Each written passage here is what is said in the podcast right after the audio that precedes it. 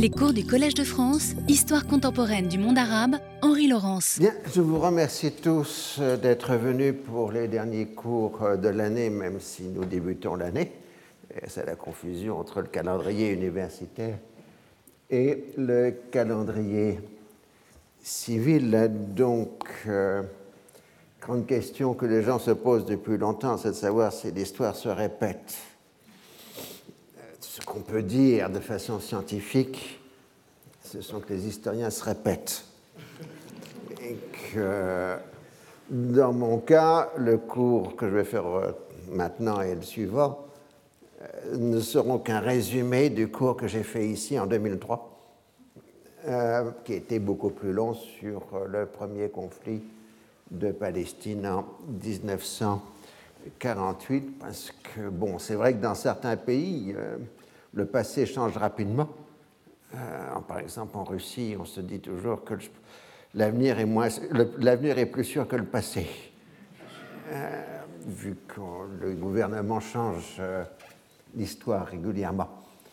mais dans le cas précis, grosso modo, je n'ai rien trouvé d'essentiel dans notre connaissance des événements de 1948 que j'ai dit il y a une quinzaine d'années ici, même si sur certains points, il y a eu des progrès euh, de la euh, connaissance. Donc, euh, je signale ça pour ceux qui veillent à ce que les universitaires ne se plagient pas, même entre eux, ou soi-même, puisqu'il y a des sites qui s'occupent des plagiats universitaires et qui notent que les gens se répètent d'un livre à un autre. Donc passons maintenant aux choses plus sérieuses. J'étais donc euh, la dernière fois en 1946 euh, avec le fait que le conflit de Palestine, ou la question de Palestine comme on dit, à l'époque on disait plutôt la question de Palestine, est devenue une affaire internationale, ne serait-ce que d'abord dans l'affrontement entre les Britanniques et les Américains euh, sur ce dossier, alors que les deux puissances sont alliées dans le reste des dossiers, justement dans la montée de la guerre froide, mais aussi par l'affaire des personnes déplacées en Europe. Euh, bah, les, pays d'Europe de l'Ouest sont impliqués dans la gestion du dossier, euh, entre autres l'Italie et la France. Et une France qui, euh, doit-on le reconnaître, euh, a une rancœur envers la Grande-Bretagne en ce qui concerne les événements de Syrie de mai-juin 1945, ce qui fait que, par exemple, certains groupes radicaux sionistes euh, ont eu obtenu l'autorisation discrète des services français de s'installer à Paris pour organiser des attentats en Europe contre la Grande-Bretagne, mais à condition qu'il n'y ait rien sur le territoire français. Autrement dit, quand on envoyait un colis piégé en Angleterre, on l'appostait à Bruxelles et pas à Paris. Et la DST couvrait. DST, pour ceux qui ne le savent pas, c'était la direction de sécurité, de sûreté du territoire. Euh, et donc la DST couvrait les activités des attentats anti-britanniques organisés à Paris, simplement pour montrer la rancœur chez certains milieux français provoquée par les événements euh, de 1945. Alors, euh, les Britanniques tentent une nouvelle fois une conférence réunissant les protagonistes, mais il faut d'abord définir qui sont euh, les euh, protagonistes.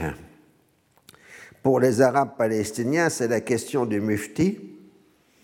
Pour les sionistes, les membres de l'exécutif de l'agence juive, puisque sont sur des listes de ils sont en exil maintenant, et ce sont des listes de personnes arrêtées par la police britannique.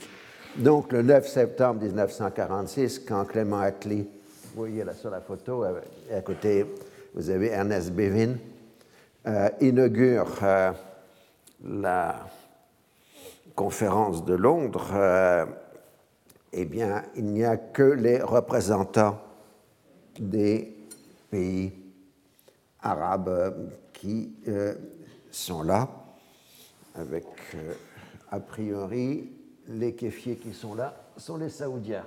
Donc ce serait l'émir Faisal, le futur euh, roi Faisal.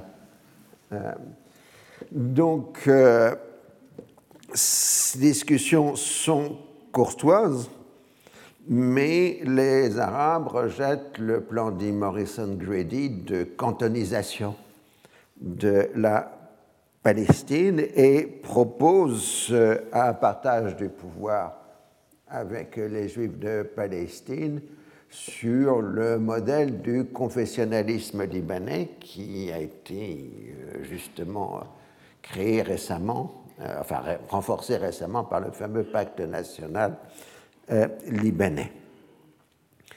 Alors ensuite, la conférence est suspendue.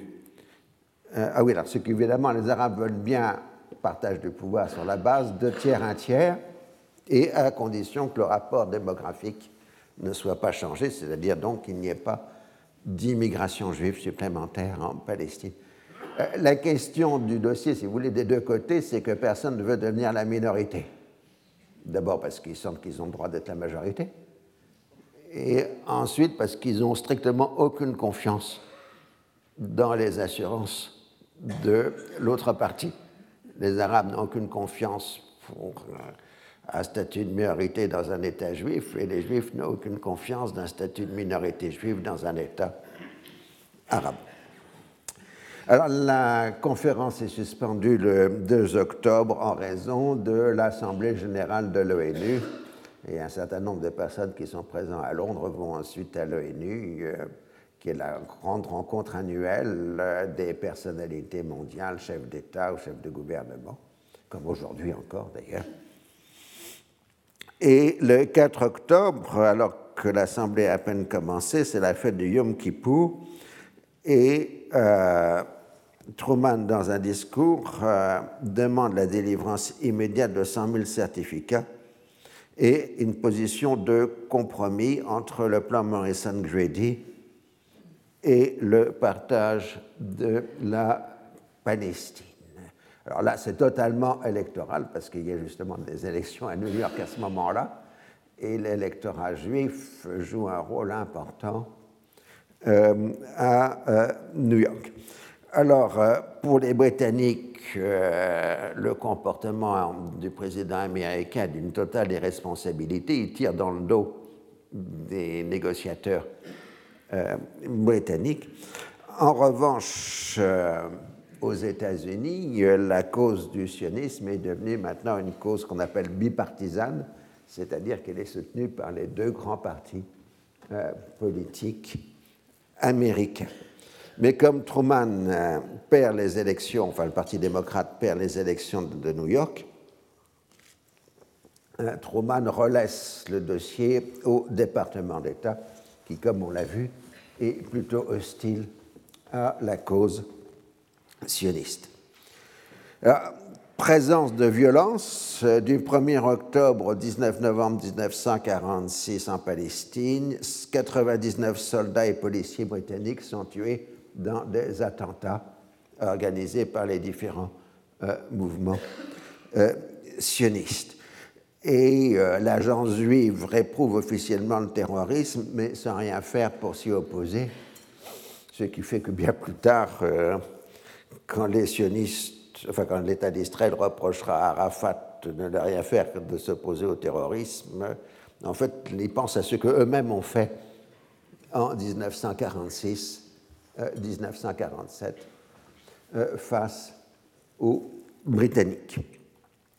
Mais ces attentats contre les Britanniques euh, en Palestine même, plus les attentats en Grande-Bretagne, par colis piégés par exemple, provoque une véritable montée d'antisémitisme en Grande-Bretagne, ce qui peut déboucher sur des violences. Euh, en Angleterre même, euh, proportionnellement, il y a eu probablement plus de violences anti-juives en Grande-Bretagne en 1946-47 qu'il y en a eu en France sous l'affaire Dreyfus, si on peut avoir un degré de comparaison. Alors, euh, la lassitude de l'opinion en Grande-Bretagne est aussi très forte, d'autant plus que bah, le peuple britannique, sort des longues années d'épreuves euh, de la Seconde Guerre mondiale, et cette après-guerre est une après-guerre très austère, euh, avec rationnement, etc., et continuation de dépenses militaires considérables, et ainsi de suite. Alors Bevin euh, résume devant le gouvernement britannique les trois options qui restent. Imposer par la force une solution acceptable pour une communauté, les militaires euh, jugeant qu'il n'est pas possible de s'opposer à la fois aux deux. Donc il faut choisir entre l'un et l'autre et imposer par la force. Deuxième solution, mettre fin au mandat et partir sans rien régler. Euh, ce qui serait un choc terrible pour le prestige britannique. Troisièmement, adopter un plan de partage fusionnant la partie arabe de la Palestine à la Transjordanie. Mais le problème, c'est que les Arabes non transjordaniens, enfin ou jordaniens, euh, et les Palestiniens n'en veulent pas. La négociation est retardée parce que Bevin est occupé à ce moment-là, je vous le rappelle, par la négociation avec l'Égypte qui va amener à l'échec de l'accord Sidki-Bevin. Et euh, donc, en raison de l'échec de l'accord avec euh, l'Égypte, il ne peut plus être question de transférer les installations militaires britanniques de la base de Suez dans le désert du Negev. D'autre part, le Mufti est arrivé au Caire et il est en train de réorganiser une représentation politique palestinienne autonome et plus radicale. D'où le fait, à cause de l'existence du Mufti de Jérusalem et de son radicalisme, que les Britanniques ne peuvent pas accepter l'idée de création d'un État arabe palestinien, euh, puisqu'il serait automatiquement aux mains du mufti de Jérusalem, parce que tout le monde sait que la majorité de l'opinion publique arabe palestinienne euh, le soutient.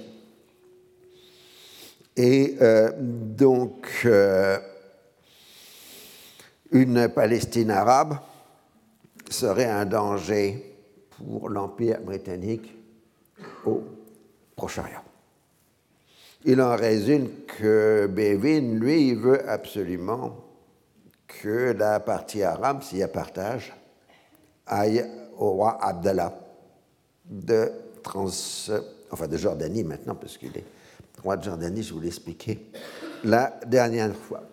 Et sur cette base, euh, Abdallah a repris des contacts par émissaire interposé avec euh, le mouvement sioniste. Euh, disant qu'il est prêt à accepter un État juif en Palestine sur la base d'un partage, et allant même jusqu'à demander de l'argent, enfin des financements pour l'aider au passage à prendre la couronne de Syrie.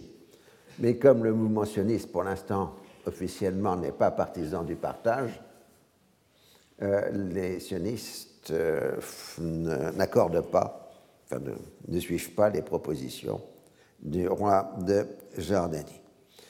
Alors le nombre d'Arabes tués dans les attentats, même si ce sont des pertes dites collatérales, exaspère euh, la population arabe qui adopte donc une position de plus en plus intransigeante. Et finalement, les Britanniques, pour la reprise de la conférence de Londres, acceptent une représentation du Haut Comité arabe, évidemment sans le mufti mais donc euh, en dehors du mufti, euh, des représentants, c'est-à-dire des gens en général que les Britanniques ont mis en prison et en exil les années précédentes et qui vont sortir de leur exil ou de leur prison pour les amener à négocier. Ça, ce sera un changement d'ambiance qui est propre à celle de la période de la décolonisation. Vous savez que les leaders nationalistes sont des affreux terroristes qui sont en prison Et puis six mois après, ce sont des heureux chefs d'État qui sont des partenaires d'un pays indépendant. Euh, ça, c'est arrivé un certain nombre de fois après 1945. Les sionistes ne sont toujours pas présents à la conférence de Londres, mais maintiennent les contacts euh, avec euh, les autorités britanniques. Et donc, ils font savoir qu'ils pourraient envisager un plan de partage. Le 30 janvier, Bevin somme les uns et les autres d'accepter un État binational avec une forte autonomie provinciale. Les Arabes refusent le projet britannique, tandis que le mouvement sioniste refuse de communiquer ses propositions de partage. Parce que soit ils font des propositions maximalistes et ça ne passera pas, soit ils font des positions qui sont modérées, entre guillemets, mais qui ne seront pas acceptables pour toute une partie du mouvement sioniste qui trouverait que ce serait insuffisant. Donc ils veulent bien d'un partage, mais ils ne veulent pas donner les détails euh, du partage. Le 7 février 1947, Ernest Bevin euh, avance son ultime proposition, tutelle de l'ONU, division en provinces autonomes sans continuité territoriale, limitation de l'immigration à 4000 personnes par mois pendant deux ans, ce qui correspondrait aux 100 000 euh, certificats demandés par les Américains, et ensuite immigration sur la base de la capacité économique d'absorption, élection dans quatre ans d'une assemblée constituante, et en cas de désaccord, euh, c'est le Conseil des tutelles de l'ONU qui trancherait. Euh, le point essentiel, c'est qu'en en réalité, le plan Bevin là, propose une véritable liberté d'immigration juive, mais sans le dire. Euh, parce qu'il n'est pas question d'apparaître devant les Arabes comme agissant dans le sens de constitution d'une majorité juive en euh, Palestine. Alors, quand oralement les sionistes font quand même indication de leur projet de partage, le problème c'est que l'État juif a une majorité d'habitants arabes, ce qui est un peu gênant pour l'affaire. Alors, euh, dans tout ça, il faut bien se rappeler, parce que c'est le sens des cours que je vous ai donnés précédemment, que les acteurs arabes agissent dans dossier de Palestine en fonction du contexte régional, c'est-à-dire euh, les échecs des négociations entre l'Égypte et la Grande-Bretagne d'un côté, puis la crise qui va bientôt arriver entre euh, l'Angleterre et l'Irak, et euh, le fait que du coup, comme les Hachémites apparaissent comme les partisans des Britanniques, euh, bah, les adversaires des Britanniques et l'Égypte en premier font une violente campagne contre euh, les Hachémites. C'est le fameux axe Égypte-Arabie saoudite euh, contre puissance hachémite qui va dominer la politique arabe jusqu'à 1957. Et donc, ils vont toujours agir en fonction des ambitions supposées ou réelles des Hachémites et en particulier du roi Abdallah de Jordanie.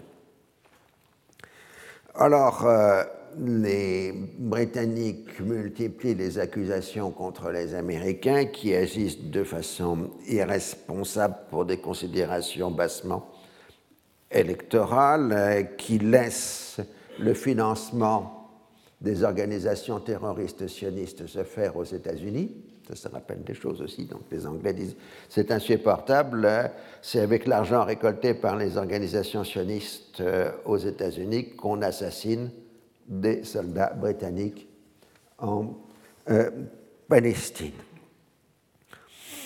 Alors, euh, les Truman, les Américains disent qu'ils sont pas du tout, c'est pas vrai du tout, qu'ils sont purement humanitaires, que les 100 000 certificats, ce n'est juste une question humanitaire et pas éventuellement, ils disent quand même c'est pour diminuer le nombre de personnes déplacées que nous, nous gérons en Europe, puisque les camps de personnes déplacées sont gérés par l'armée américaine.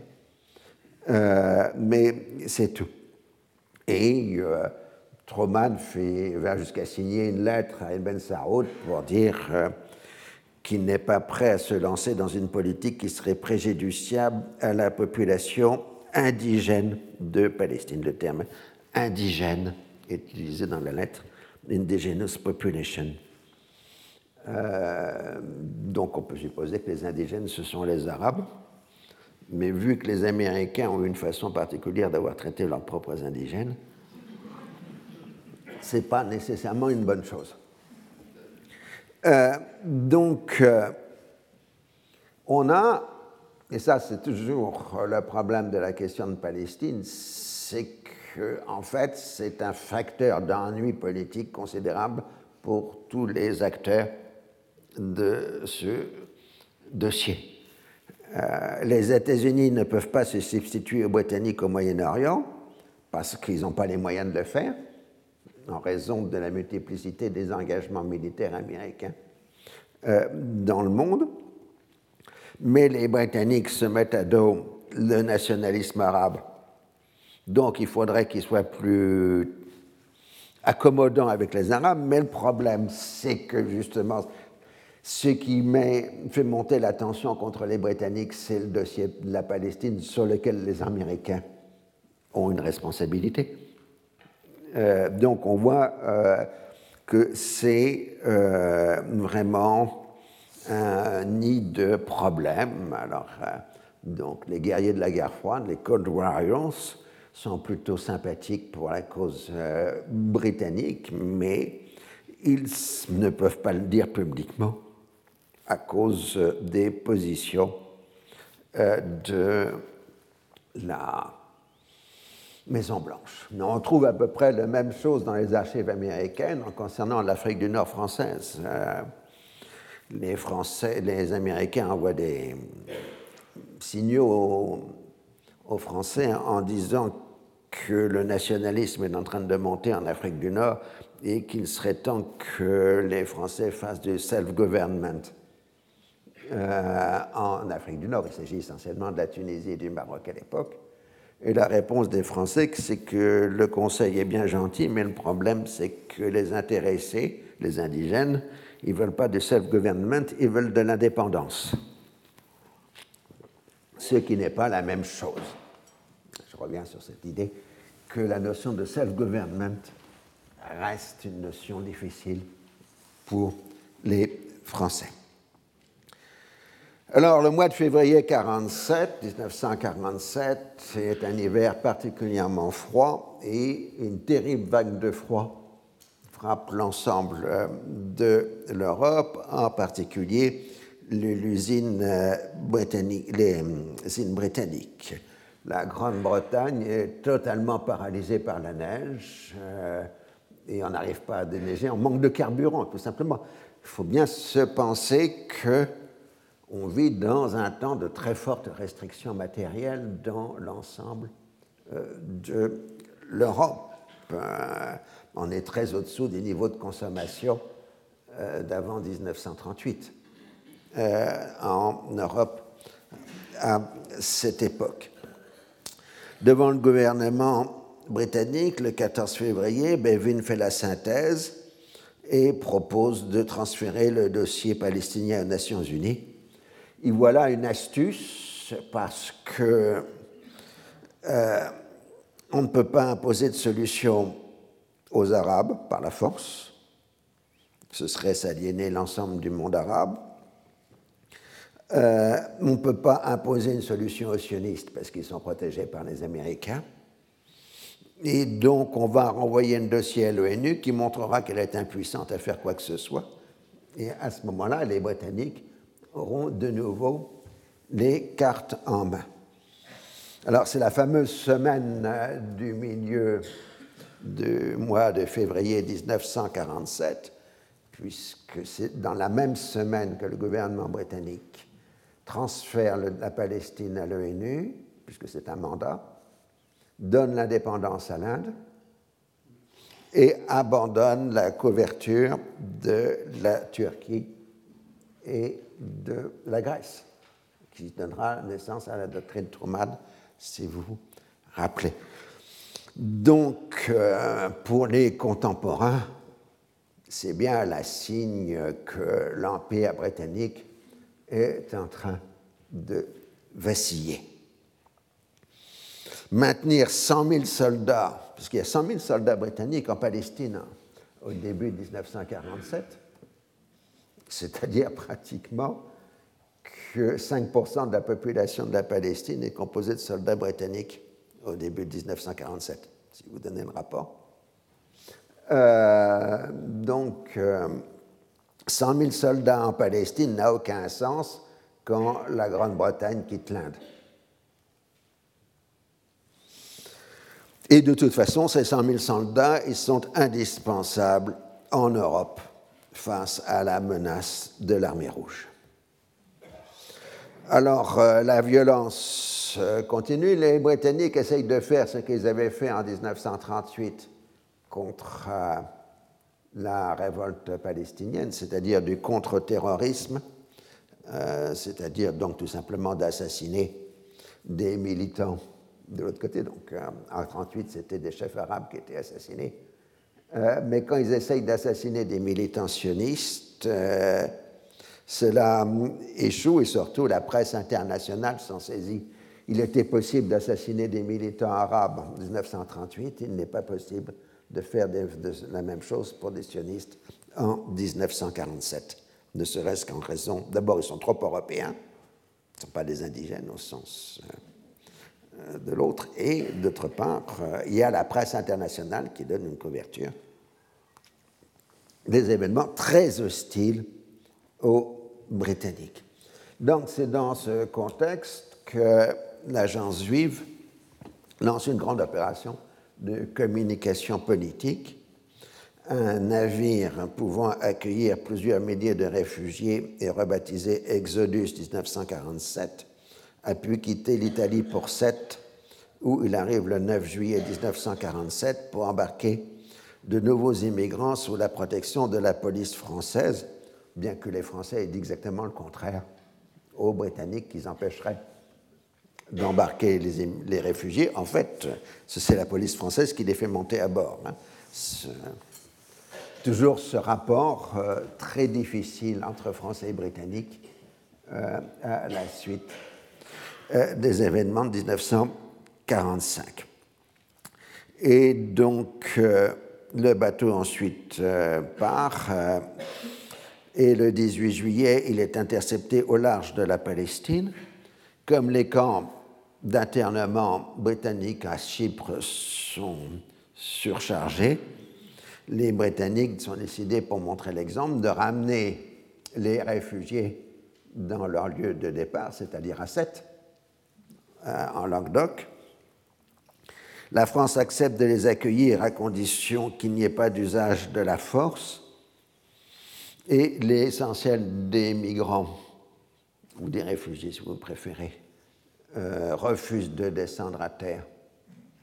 À 7 et finalement les Britanniques sont obligés de transférer le bateau en Allemagne et de les convoyer vers leur zone d'occupation euh, en Allemagne, ce qui évidemment euh, fait très mauvais effet de ramener les Juifs là où a lieu l'extermination peu d'années avant. Donc la politique de refoulement se révèle un échec désastreux sur le plan médiatique, tout en étant très coûteuse en moyens. Le calcul des Bévin était simple, l'ONU n'arriverait pas à une décision puisqu'il faudrait un vote aux deux tiers à l'Assemblée générale. Après tout, les États musulmans représentent le cinquième des votes, la plupart des pays non européens sont catholiques à cause de la surreprésentation de l'Amérique latine à l'époque. Et le Saint-Siège est connu pour être hostile au sionisme. Et de façon générale, l'Union soviétique est plutôt connue idéologiquement pour être hostile au sionisme, puisque je rappelle que le parti bolchevique et les mouvements sionistes sont sortis de la même matrice politique de la Russie euh, d'avant 1914.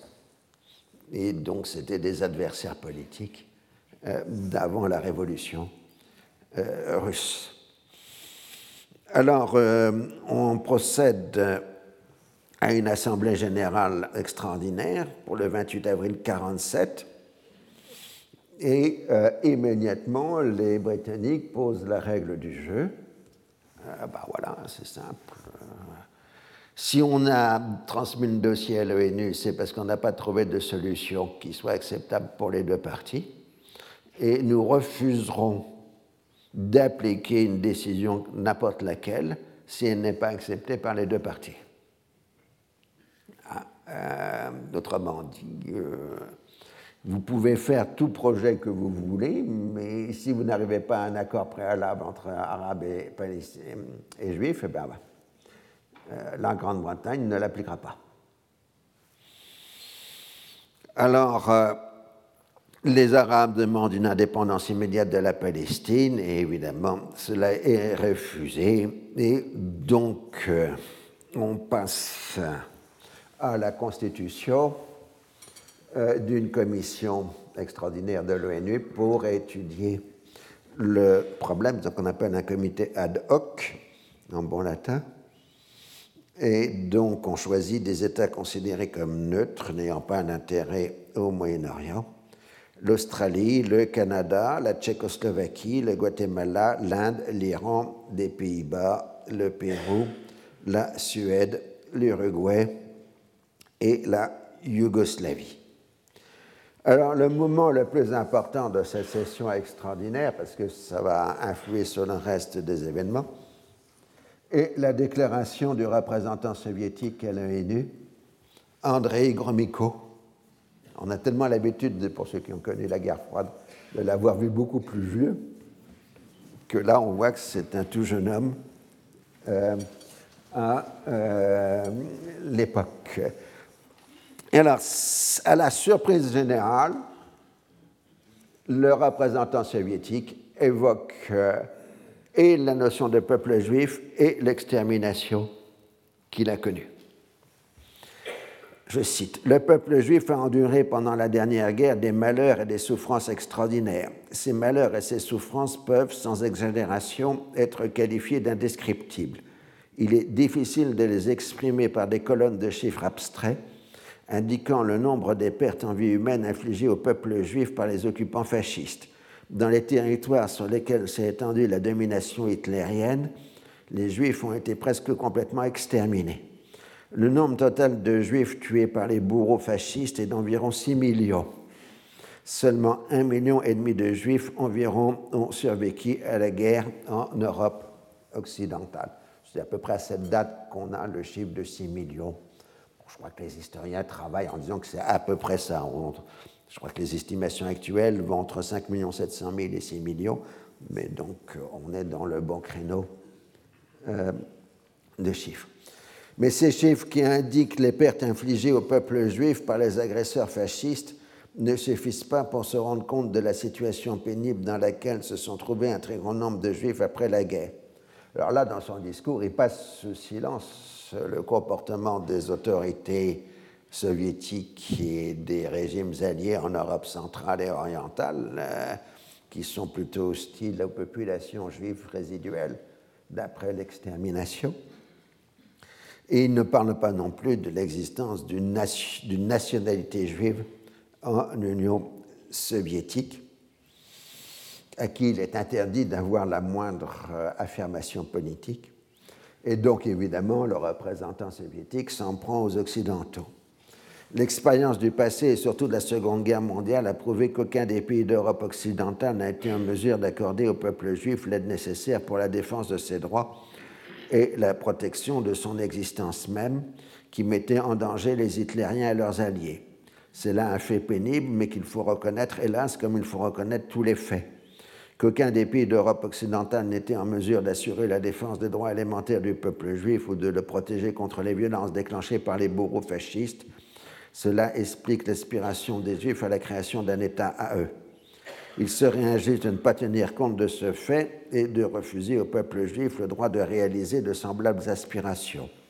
On ne saurait justifier le refus de ce droit au peuple juif si l'on tient compte de tout ce qu'il a souffert au cours de la Seconde Guerre mondiale.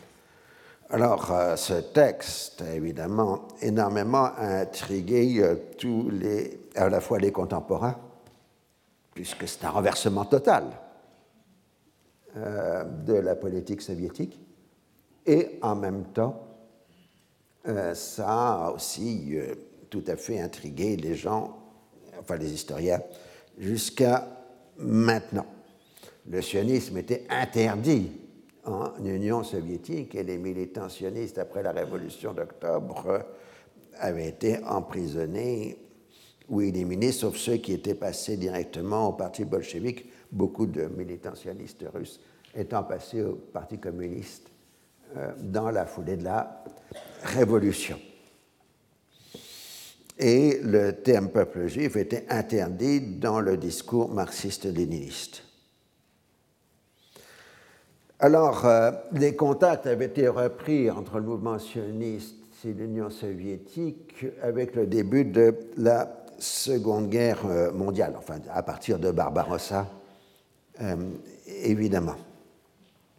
et les juifs soviétiques avaient été utilisés par la propagande soviétique pour renforcer l'aide à la Russie en faisant des actions de propagande à destination des pays occidentaux, c'est-à-dire essentiellement la Grande-Bretagne et surtout les États-Unis. Euh, et euh, donc, euh, à cause de cette action de propagande, les services soviétiques avaient repris contact avec l'agence juive au vers 1941-1942. Et Moscou, en 1945, avait plaidé pour une mise sous tutelle de la Palestine. Après tout, rappelez, Moscou avait aussi plaidé pour une mise sous tutelle de la Libye.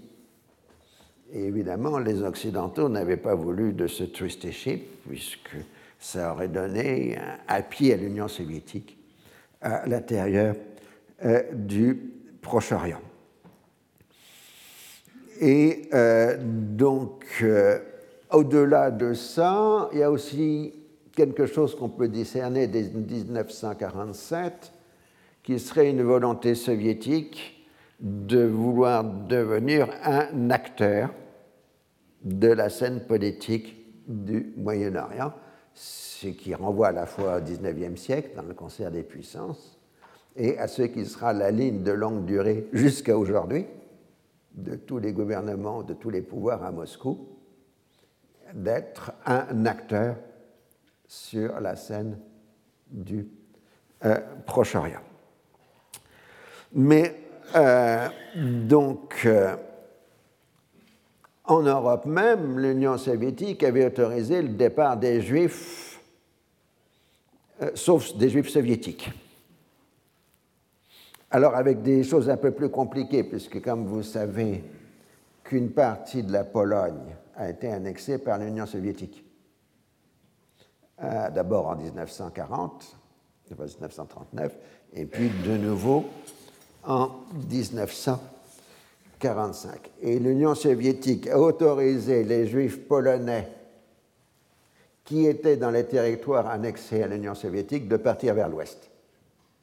Ils n'étaient pas encore considérés comme totalement soviétiques euh, à ce moment-là.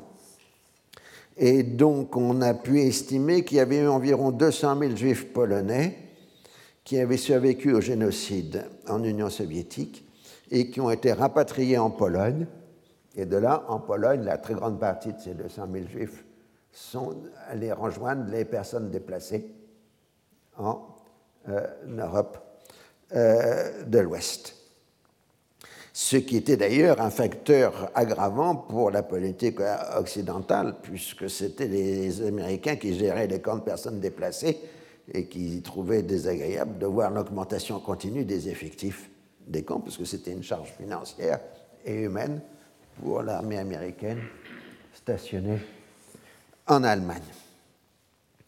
Alors, dans les derniers mois, de la guerre, l'Union soviétique a commencé à prendre pied politiquement au Proche-Orient en ouvrant des légations diplomatiques au Caire, à Beyrouth et à Bagdad. Avant, il n'y avait pas de représentation diplomatique soviétique en Moyen-Orient, sauf pendant quelques années, c'est assez curieux, à Jeddah. je vous l'ai rappelé, je l'avais expliqué. Euh, c'était un musulman soviétique qui tenait le consulat euh, soviétique à Jeddah. Et puis Staline a décidé de fermer et d'envoyer le consul au Goulag. Euh, il en est mort d'ailleurs. Euh, mais ça, c'était la promotion des cadres sous Staline. Euh, donc, les partis communistes qui sont en voie d'émergence au Proche-Orient ont aussi maintenant été pris comme facteur important dans la politique soviétique, mais avec le problème, c'est que les partis communistes ne recrutent surtout que dans les minorités, soit des juifs, soit des arméniens, euh, soit euh, des Kurdes aussi, euh, les Kurdes étant assez favorables à l'Union soviétique, puisque en Iran, l'Union soviétique avait favoriser la création de la République euh, de Mahabad, si vous vous rappelez. Et après l'évacuation de l'Iran par les troupes soviétiques, l'Iran avait, enfin l'Union soviétique avait joué une action de propagande pour le départ de toutes les troupes occidentales du Proche-Orient, ce qui avait valu les faveurs des opinions publiques de la région. Fondamentalement, pour Moscou, les régimes arabes sont tous des laquais de l'impérialisme. Et donc, euh, ça Enfin, il faut, il faut être hostile à ces laquais de l'impérialisme qui ne profiteront en rien à l'Union euh, soviétique. En Palestine, le discours était une entente judéo-arabe. Bon, Benjamin quand il était arrivé au Caire en 1946, il a fait ce qu'il a toujours fait dans sa vie, il a fait des offres de service à l'Union soviétique. Je me rappelle, il l'avait fait aux Anglais, aux Français, aux nazis. Maintenant, en 1946, il le fait à Staline. Euh, mais les soviétiques avaient fait la sourde oreille à ces euh, propositions. Au contraire, euh, c'est l'extrême droite radicale sioniste qui a des liaisons avec l'Union soviétique à l'époque, c'est-à-dire l'Irgun Elstern. Alors, euh, les responsables sionistes interprètent le discours de Gromyko comme allant dans le sens du partage. Les Américains ne veulent pas croire à un tel rapprochement des deux positions dans le contexte de la guerre froide. Durant toutes les phases suivantes, ils ne verront dans les actions soviétiques qu'un pur opportunisme destiné à ébranler les positions occidentales dans la région, ce qui n'est pas faux.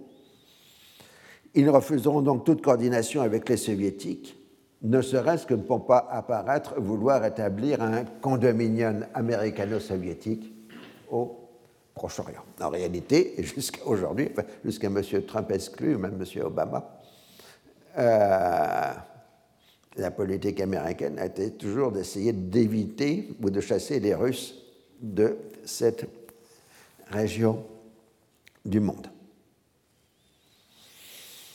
Alors, euh, en fait, tout le monde se dit que la partie perdante, qu'il soit juif ou arabe, basculera du côté des Russes euh, au détriment des intérêts occidentaux. Alors, on a donc la formation de la Commission des Nations Unies, l'UNSCOP. Euh,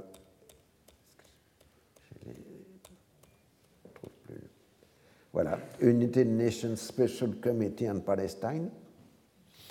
Euh, donc, l'UNSCOP, euh, Comité spécial des Nations Unies sur la Palestine, est créé le 15 mai 1947 un mois plus tard, euh, le comité commence ses auditions à Jérusalem. Euh, au YMCI de Jérusalem.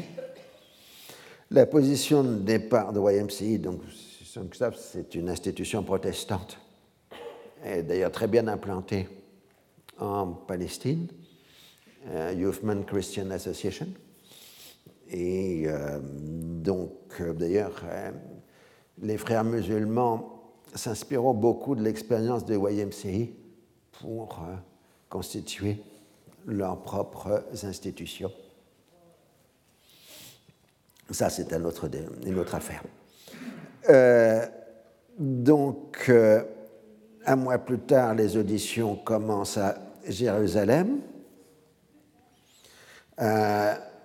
La position de départ des sionistes et l'établissement d'un État juif sur une partie de la Palestine et le maintien du reste sous tutelle internationale dans l'attente d'une absorption ultérieure par l'État juif.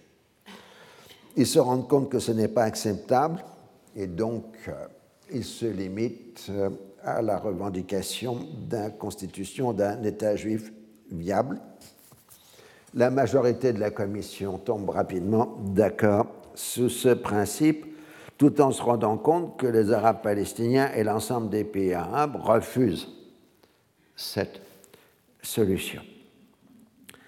Alors la commission se rend ensuite à Genève pour rédiger son rapport.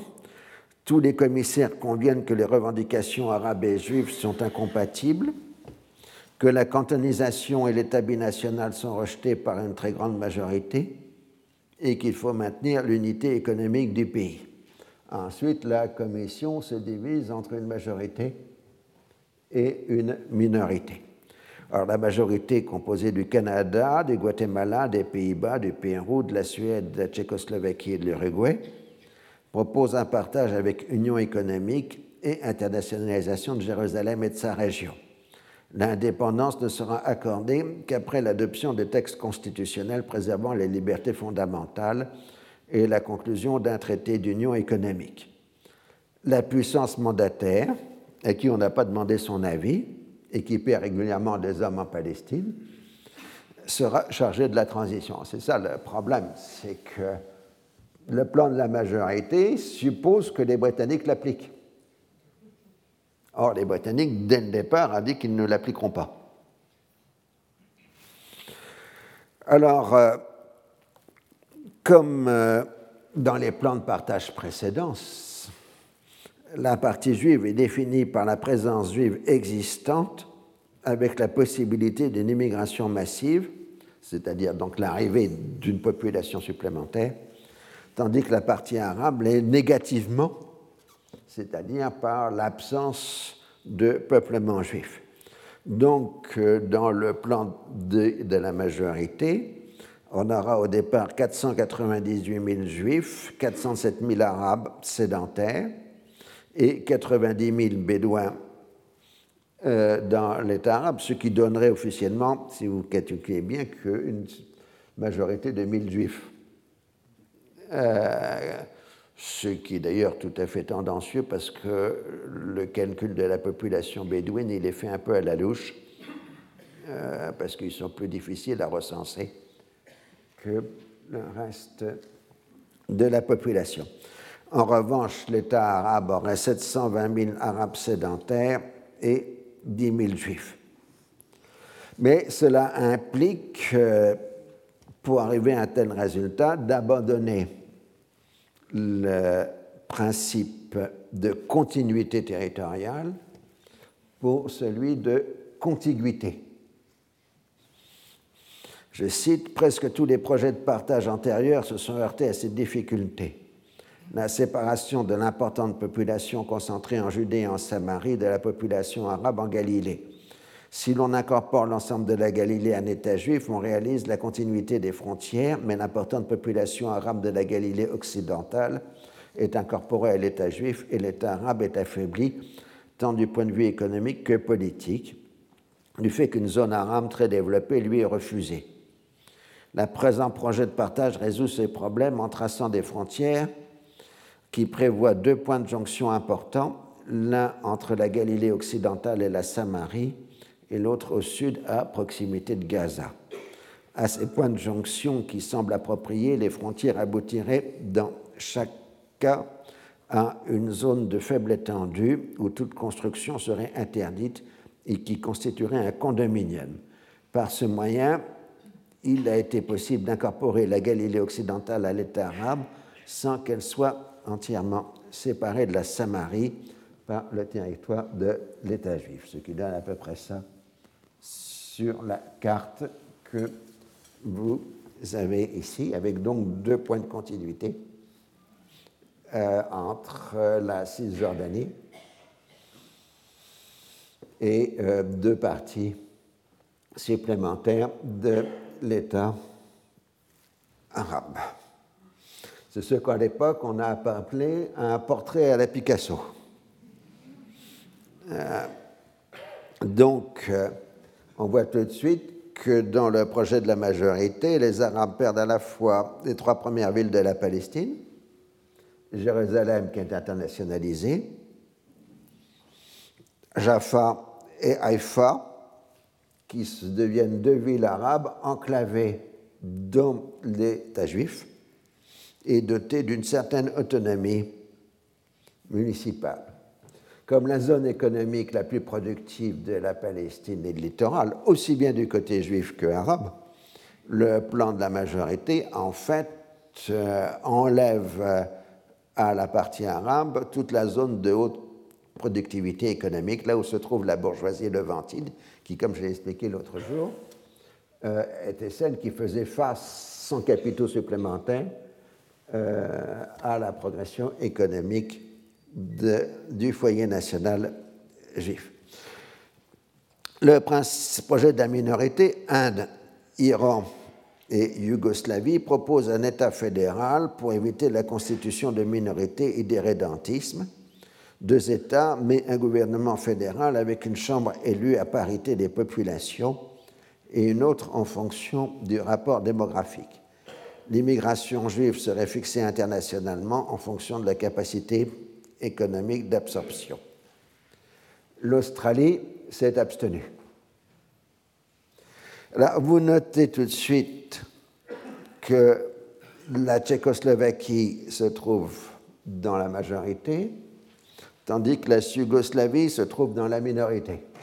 Comme on est encore avant la rupture entre Staline et Tito, ça veut donc dire qu'à ce moment-là, à l'été 1947, l'Union soviétique n'a pas encore pris de décision.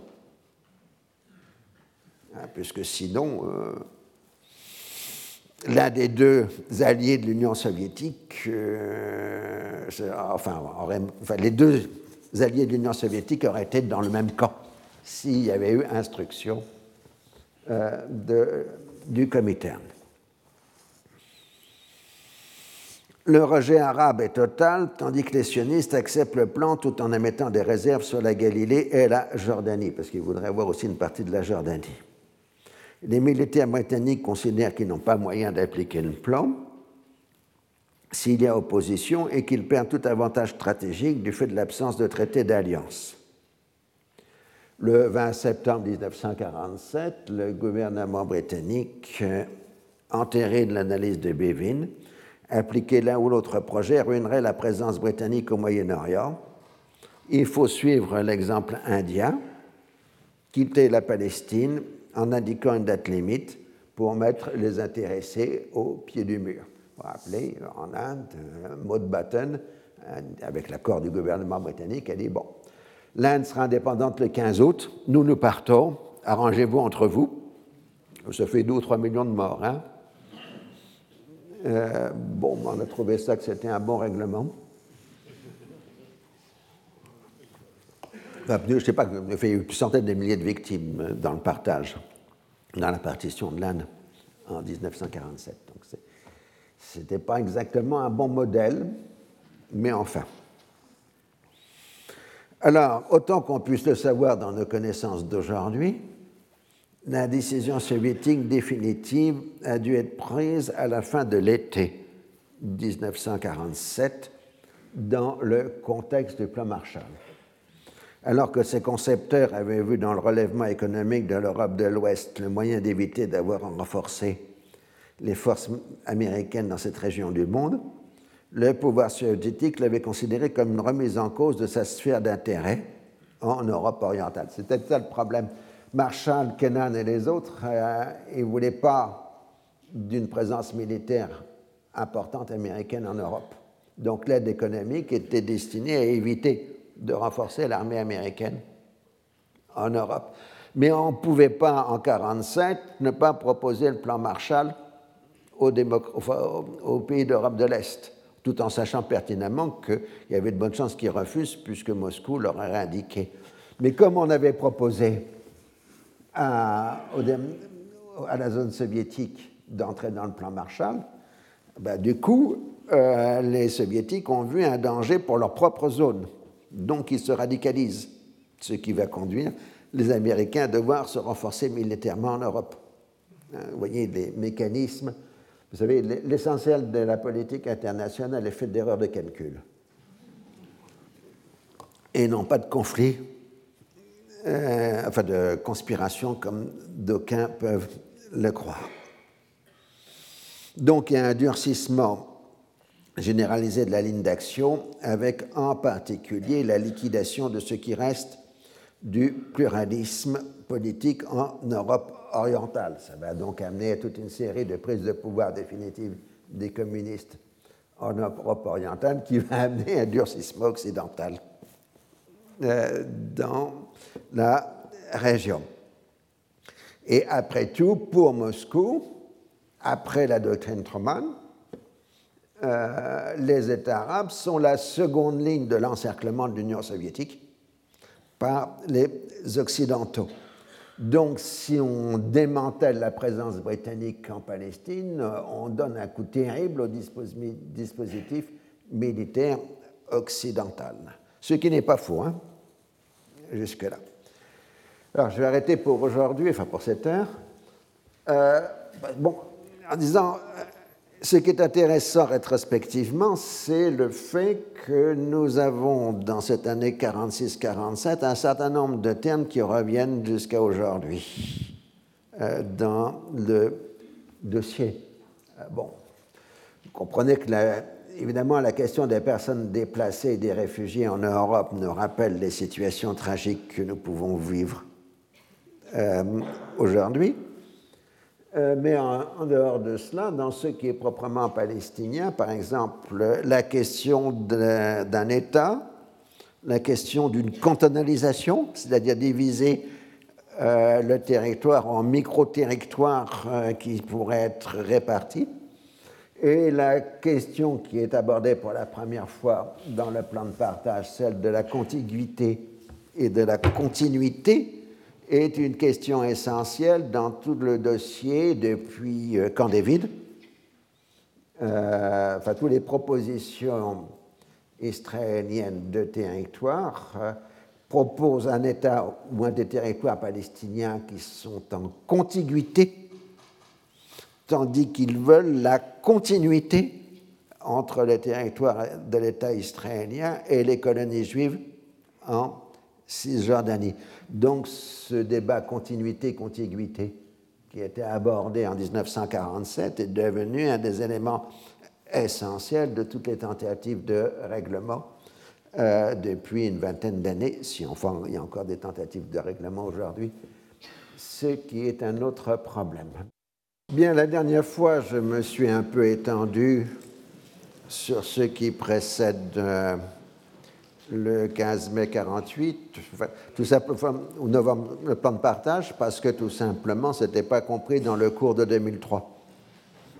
Ah, et que dans cette mesure, euh, je n'avais pas envie de reprendre euh, ce que j'ai déjà écrit il y a 15 ans. Vous savez, c'est comme les films, vous voyez le même film plusieurs fois et vous trouvez qu'il se passe toujours la même chose ce qui est un peu agaçant, sauf certaines formes de cinéma d'aujourd'hui où les, films peuvent changer d'une vision à l'autre, mais ça, c'est tout à fait récent. Et c'est sur les réseaux. Euh, donc, euh, de ce point de vue-là, je dirais tout de suite qu'on n'ira pas jusqu'à la fin du conflit de 48 aujourd'hui, je ne ferai que le début. Ce n'a aucune importance puisque vous avez la version détaillée dans le tome 3 de la question de Palestine, beaucoup plus détaillée puisqu'on l'a en fréquence euh, résumé aujourd'hui. Et d'autre part, euh, l'ensemble du cours euh, que vous avez eu ces deux dernières années va être publié le mois prochain euh, chez Fayard. donc, ça s'appellera Les crises d'Orient, tome 2.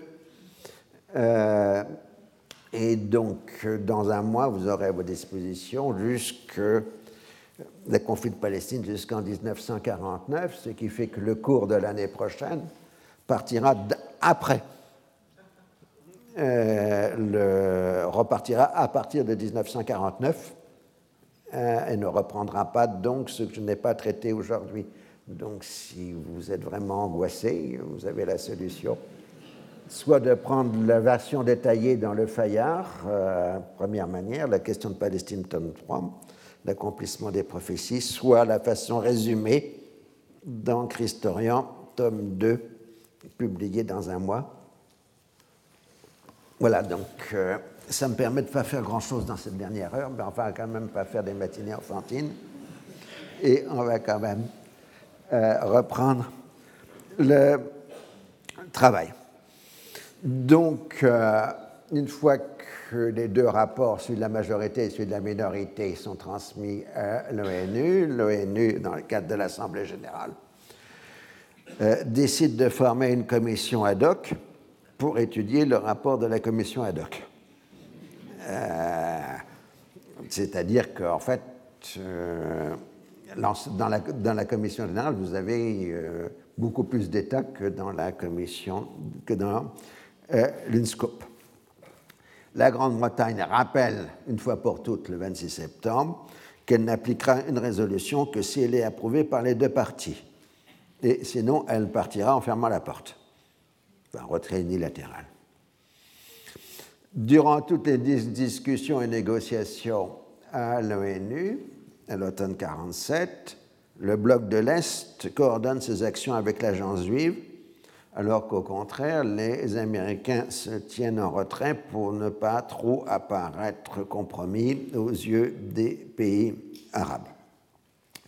La France euh, va dans le sens de l'abstention, du fait qu'elle est encore une puissance musulmane, elle l'est depuis un siècle, mais elle ne va plus l'être pour longtemps, euh, et qu'elle ne veut pas s'aliéner l'opinion publique dans ses possessions d'Afrique du Nord, et accessoirement d'Afrique noire, mais c'est surtout l'Afrique du Nord, évidemment, euh, qui compte.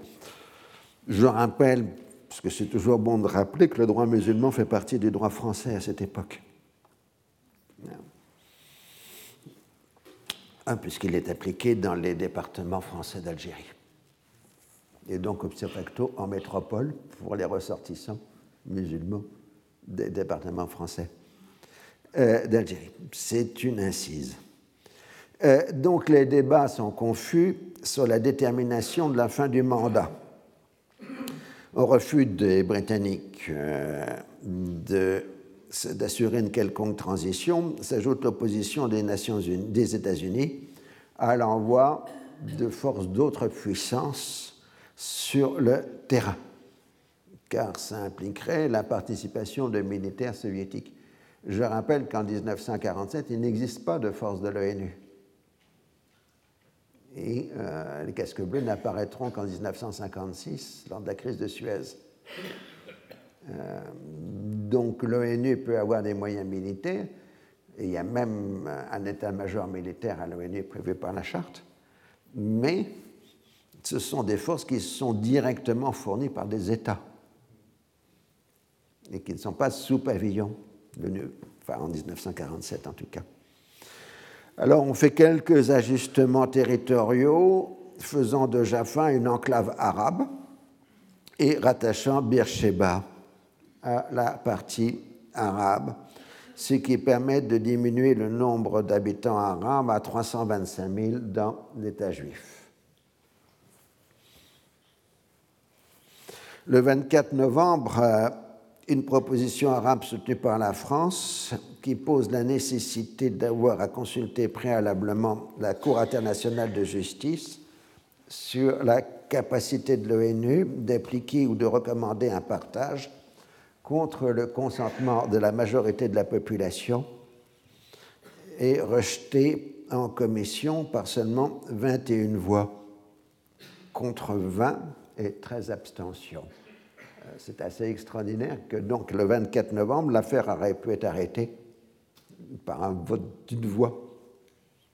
Et c'était le représentant français Alexandre Parodi, qui était un grand juriste par ailleurs, qui avait fait cette proposition. Donc on est encore loin, le 24 novembre, euh, de la majorité des deux tiers. Du coup, euh, la diplomatie sioniste multiplie les manœuvres dilatoires euh, pour pouvoir obtenir des changements de vote. Ainsi, à Paris, le gouvernement de Paul Ramadier abandonne l'abstention à la suite des interventions des socialistes d'origine juive comme Jules Mock, Léon Blum et Daniel Mayer. Euh, dans cette affaire, les trois se définissant plus comme socialistes que comme juifs d'ailleurs, euh, disant c'est pour porter secours euh, aux socialistes sionistes qu'ils interviennent. Mais il ne reste pas moins qu'ils sont intervenus dans ce sens. L'autre argument est la crainte de voir les Américains exercer des pressions économiques et financières. Je rappelle, la France est complètement en ruine en 1947. Donc, à ce moment-là, le gouvernement français décide de, donc de voter le plan de partage, ce qui peut être considéré comme l'acte de décès de la France comme puissance musulmane euh, quelques années avant la perte euh, de l'Afrique du Nord, même si Auriol dit on va faire quelques gestes envers les musulmans, euh, on ira faire une bonne parole à la mosquée de Paris, etc. Mais enfin bon, ça marque symboliquement le fait que euh, la politique musulmane a cessé de fonctionner à cette date. À l'extérieur du gouvernement, le, le, Parti communiste milite activement pour l'adoption du plan de partage.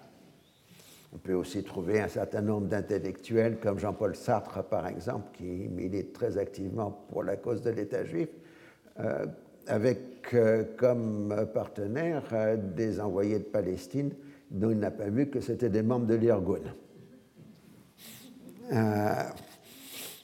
ce qui est un peu surprenant quand on connaît les positions politiques habituelles euh, de Sartre, mais il n'a pas vu que c'était des militants de la droite israélienne, enfin sioniste à l'époque. Quand dis sioniste, c'est simplement parce que l'État d'Israël n'existe qu'à partir du 15 mai 48. Donc, euh, c'est des questions purement de chronologie. Euh, en revanche, l'Église catholique, dont on attendait l'hostilité, ou en tout cas la neutralité, bascule du côté du plan de partage. Pour une raison très simple, c'est le corpus separatum. Euh, puisque Jérusalem et Bethléem devront être euh, séparés de la Palestine pour former un corpus separatum sous direction de l'ONU. Euh, et du coup, le Vatican se voit une position forte dans le corpus separatum pour gérer la question des lieux saints de Jérusalem et de Bethléem. Là, c'est du pur 19e siècle. Vous vous rappelez que la guerre de Crimée avait commencé sur une querelle de moines à Bethléem entre orthodoxes et catholiques. Euh, et euh, donc, euh, du coup, le fait que l'Église catholique se montre favorable au plan de partage libère les votes des pays d'Amérique latine, qui sont à l'époque très catholiques, beaucoup plus catholiques qu'aujourd'hui. Jusque-là, le département d'État, tout en annonçant que les États-Unis voteraient positivement, s'est abstenu d'exercer des pressions sur les autres votants, puisqu'ils ne veulent pas faire apparaître le projet comme un projet américain, mais comme un projet des Nations Unies. ce qui va créer la majorité des deux tiers, c'est l'intervention précipitée de la Maison-Blanche Des pays comme les Philippines ou le Libéria sont menacés de sanctions économiques s'ils votent mal. Et ce n'est pas le département d'État, c'est directement la Maison-Blanche qui appelle les représentants des, des pays en question. Le même message est passé à plusieurs États d'Amérique latine. On a eu même des achats de vote pour plusieurs dizaines de milliers de dollars de certains pays. Alors, hypocritement, Truman, par la suite, déplorera le rôle de groupe de pression qui risque de dévoyer les Nations Unies. Mais bon, ça, c'est franchement un acte d'hypocrisie. Et le département d'État affirmera que la diplomatie américaine n'a pas exercé de pression, ce qui est tout à fait exact, puisque c'est la présidence des États-Unis qui a exercé les pressions. Lors dans une ambiance où se mélange le sentiment d'être témoin d'un moment historique, le poids des pressions et de la corruption, on arrive au vote final le 29 novembre 1947. Le plan de partage est adopté par 33 voix contre 13 et 10 abstentions. Ce vote se comprend par la convergence inattendue des positions soviétiques et américaines. Ça, c'est un point essentiel. D'ailleurs, on aura, dans ces années 47-48, euh, alors que la guerre froide prend de l'ampleur, des convergences absolument inattendues des votes américains et soviétiques à l'ONU. Euh, pour rappel, en 1948, on aura, on aura bien l'année prochaine, on aura le vote de la Déclaration universelle des droits de l'homme et euh, le vote euh, de la Convention euh, de prévention des crimes de génocide qui auront lieu malgré la guerre froide.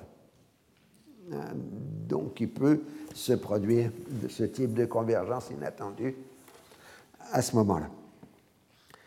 Alors, je crois aussi qu'il y a un facteur essentiel qui a pu jouer aussi dans cette période, et ça permet de nuancer ce qui a été d'un côté et de l'autre. Euh, euh, vous avez dit la fois précédente, ou les fois précédentes, qu'en Europe, en tout cas, et dans le monde, enfin en Europe essentiellement, euh, la destruction des Juifs d'Europe était encore quelque chose qui était difficilement saisissable par son atrocité et son ampleur pour les gens qui sortent de la guerre et que le premier réflexe ou la première action, en Europe de l'Ouest en tout cas, avait été de réintégrer les Juifs dans la, communauté nationale. Mais du coup, cette réintégration faisait qu'on leur refusait en quelque sorte un statut spécifique. Parce que leur reconnaître un statut spécifique, ce serait entrer dans la logique des persécuteurs. C'était les positions des gouvernements d'Europe de l'Ouest continentale. Euh, en 1947.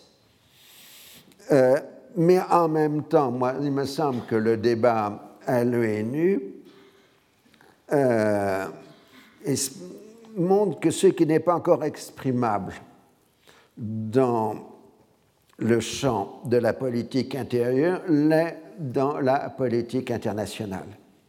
D'où une forte sympathie pour la cause juive et le peu de soutien pour les thèses arabes. Donc ça, c'est le premier et grand argument euh, qui est que euh,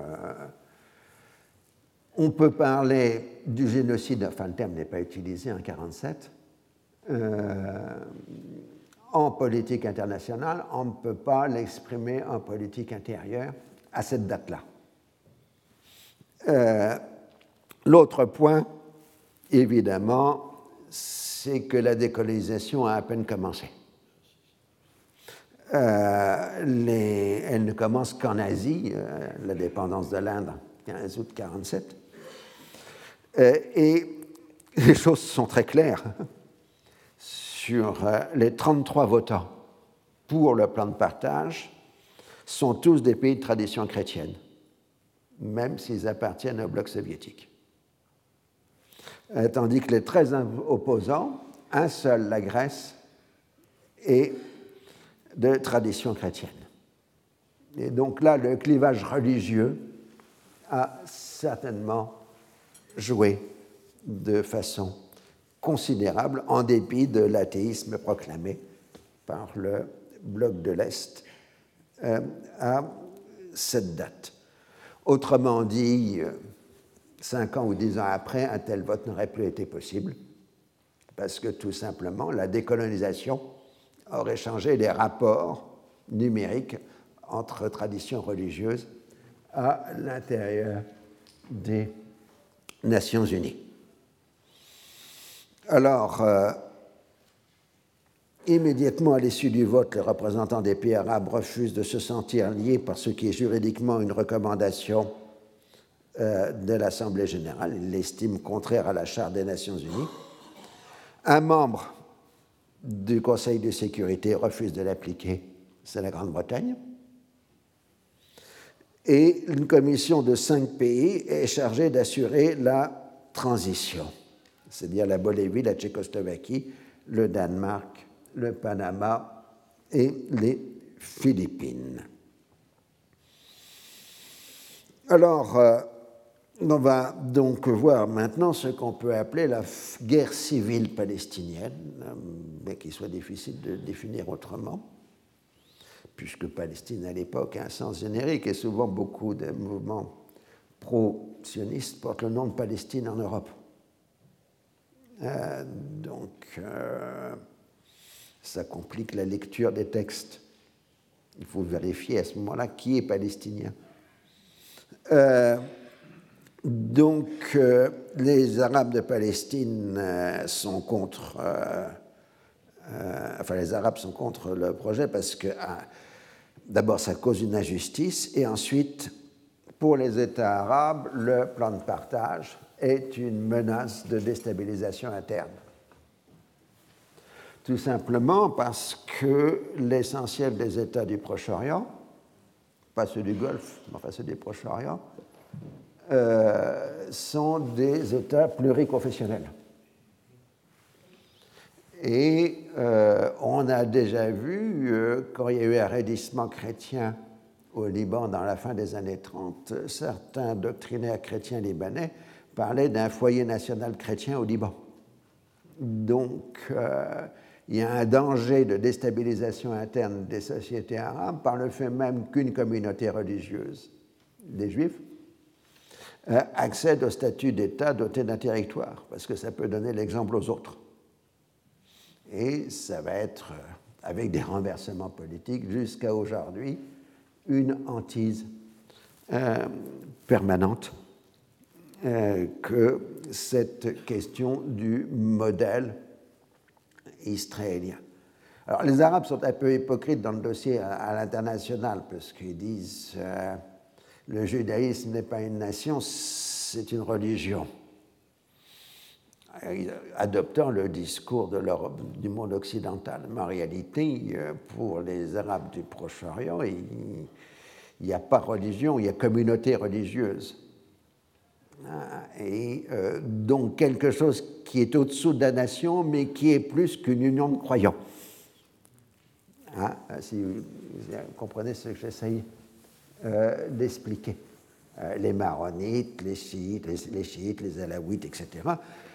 Ce sont des religions, mais ce sont aussi des communautés avec représentation politique, etc. Donc, euh, si elles veulent accéder à l'État, elles ont le modèle d'une communauté, puisqu'ils considèrent les Juifs comme une communauté, qui est passée par là. Et de toute façon, ils ont tout le rappel des Balkans, puisque dans les Balkans, les communautés sont devenues des États-nations en expulsant les gens des autres communautés. Ce qu'on appelait la balkanisation. Alors, euh, en dehors de l'action de l'injustice, du modèle euh, de la territorialisation d'une communauté, vous avez le troisième point, c'est la peur. Euh, le nouvel État aura accès à des sources très considérables de capitaux en devises. Rappelez, on est au moment du dollar gap, euh, cette pénurie de dollars qui euh, entrave euh, tout le système économique mondial de l'après-guerre. Or, le mouvement sioniste, lui, il est financé en dollars. par les juifs américains. Donc il a des ressources en dollars qui sont infiniment supérieures, enfin considérablement supérieures aux ressources en dollars des pays arabes. Ce qui est, à l'époque, en 1947, un facteur énorme. Et en plus, ils ont une main-d'œuvre euh, de haute qualité dans le futur État juif. Donc évidemment, ceci provoque aussi des inquiétudes pour les États arabes. Enfin, euh, la question est les revendications territoriales, parce qu'on sait que si les mouvements sionistes ont accepté un plan de partage, il n'en reste pas moins que le programme sioniste comprend l'annexion du Liban Sud, du Golan syrien, de la Transjordanie jusqu'au chemin de fer du Hedjaz et du Sinaï égyptien.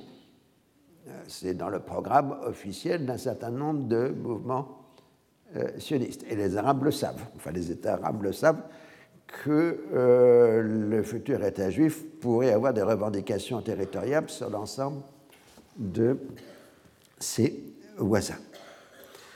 Alors, la contradiction repose sur le fait de savoir à quel niveau la question doit être traitée, l'arabe ou le palestinien.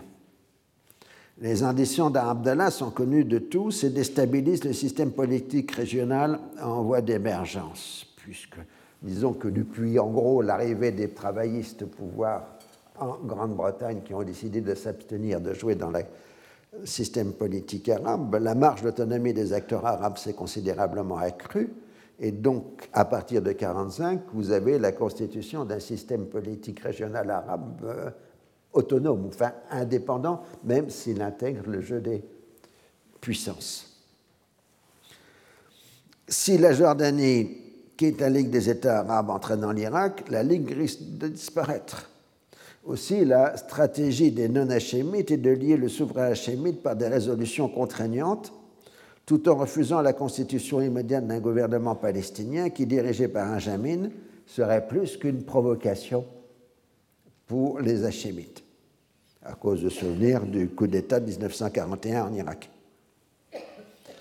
En cas de recours aux armes, la Ligue des États arabes refuse une participation directe au combat. Bah, soyons clairs, en 1947, l'état des armées arabes est absolument lamentable. Elles servent surtout d'instruments de parade et de maintien de l'ordre intérieur. C'était le défilé de l'armée syrienne euh, à la fête nationale Syrie au moment de l'indépendance. Je crois que c'est à l'attaché militaire qui demande au président Kouatli ben, Enfin, votre armée, c'est pas grand-chose. Ben, il dit Moi, j'en ai besoin que pour la parade du jour de l'indépendance. Ah, donc, euh, ce n'est pas évidemment les régimes surmilitarisés d'aujourd'hui dont il est question. Les rapports de puissance avec la puissance coloniale et les coalitions de politique extérieure sont catastrophiques. Euh, dans la mesure successivement le traité anglo-égyptien et anglo-irakien ont été rejetés, les communications militaires entre l'État qui a le monopole de l'armement au Proche-Orient, qu'est la Grande-Bretagne par les traités, euh, est euh. La Grande-Bretagne ne livre plus d'armes à ses alliés arabes puisque les traités ont, ont échoué, sauf un peu à la Jordanie. Quant à la Syrie et le Liban, euh, bah, ils ont des mauvais souvenirs parce que les troupes spéciales du Levant des mandats étaient restées aux mains des Français jusque en 1945, jusqu'à la crise de l'été 1945. Bon, l'armée libanaise, elle, bon, elle s'était composée à ce moment-là, ben, elle faisait un peu millier de soldats sous la direction d'un officier formé par les Français, le général Fouad. Mais l'armée syrienne, euh, ben, elle restait compromise par le fait qu'une grande partie des officiers avaient collaboré avec les Français jusqu'à l'indépendance. Et donc, elle était mal vue par la classe politique. Et d'autre part, euh, le reste de l'armement, c'était de l'armement français. Donc, euh, un an après l'indépendance, aller demander des armes à la France, c'était permettre à la France de revenir sur la scène politique syrienne, ce qui était évidemment non acceptable euh, pour les nationalistes. Ce qui explique pourquoi les armées sont dans un état aussi lamentable. Quant à l'armée égyptienne, elle avait assisté en témoin à une guerre formidable sur son territoire, auquel elle n'avait pas participé euh, durant la Seconde Guerre mondiale, la fameuse bataille du désert occidental. Les Égyptiens étaient ailleurs. Évidemment, ça avait traumatisé toute cette génération qui ne, souhaitait pas nécessairement se battre avec les Britanniques. Ils étaient plutôt prêts à se battre du côté de Rommel. Mais enfin bon, voir votre territoire devenir un champ de bataille, et vous, qui êtes chargé de le défendre, rester dans les casernes, c'était ça l'armée égyptienne en 1947. Alors la solution que les États arabes vont se donner est de faire une guerre euh, par intermédiaire, c'est-à-dire de favoriser la levée de volontaires arabes venant de l'ensemble de la région qui iront se battre en Palestine, mais qui évitera aux États arabes de participer à la guerre. C'est donc euh, la composition de l'armée arabe de secours, la Jaish al Arabi, dont le commandement là-bas est notre vieux copain Fawzi Akaouji, euh, qui revient, je vous rappelle, il avait lutté contre les Français en 1926 en Syrie, puis ensuite contre les Britanniques en 1936 en Palestine, puis contre les Britanniques en 1941 euh, en Irak, et qui avait été en Allemagne le rival de Rajamin el-Husseini euh, pendant la période de, l'exil en Allemagne. Au passage, il avait été décoré de la Légion d'honneur par Benoît Méchain en 1941, mais pour ça, il faudrait que je retrouve un jour son dossier à la Légion d'honneur.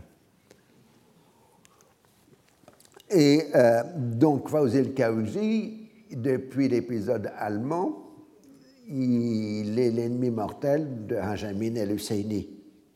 Donc, pour la direction politique palestinienne, l'armée de secours est composée de gens dont il se méfie politiquement. Euh, de l'autre côté, ben, les Husseini vont lever leur propre euh, milice.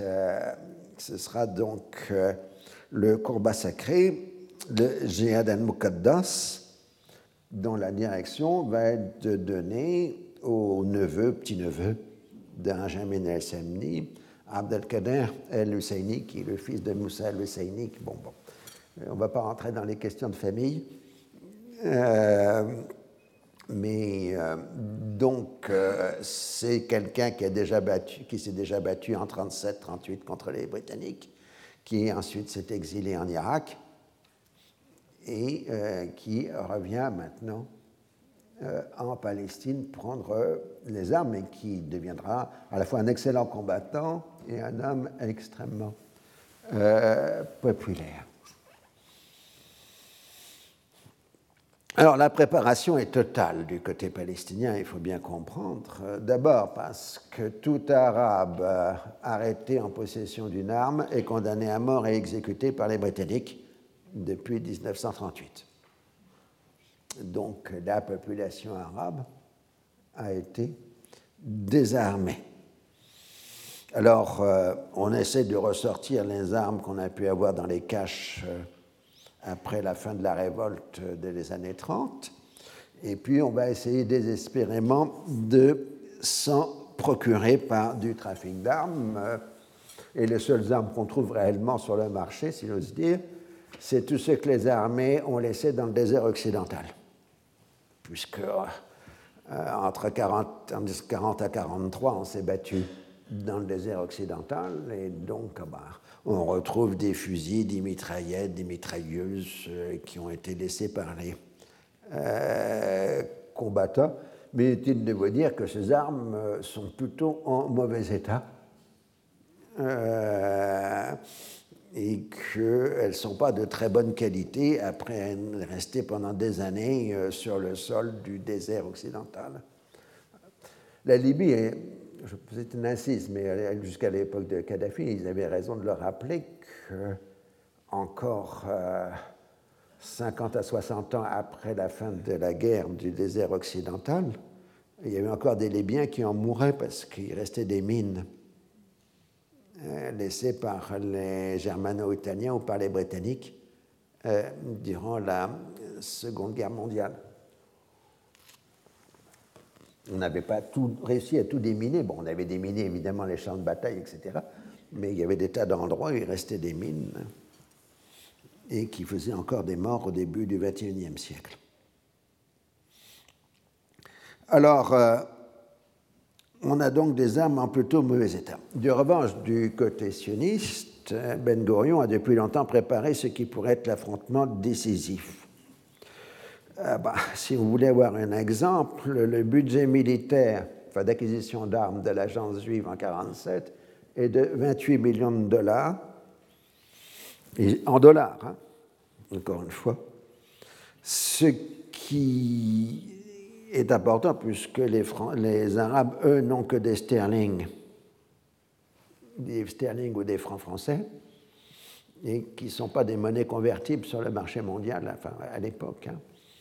Euh, donc, en fait, le budget d'acquisition d'armement de l'agence juive est supérieur à la totalité du budget d'équipement de tous les pays arabes en 1947, pour avoir la proportion. Euh, vous avez parlé tout à l'heure de l'irrédentisme. Là, vous avez le blason de l'Irgun euh, en 1947. Euh, et si vous notez bien, euh, la revendication territoriale, c'est la totalité de la Palestine et de la Jordanie,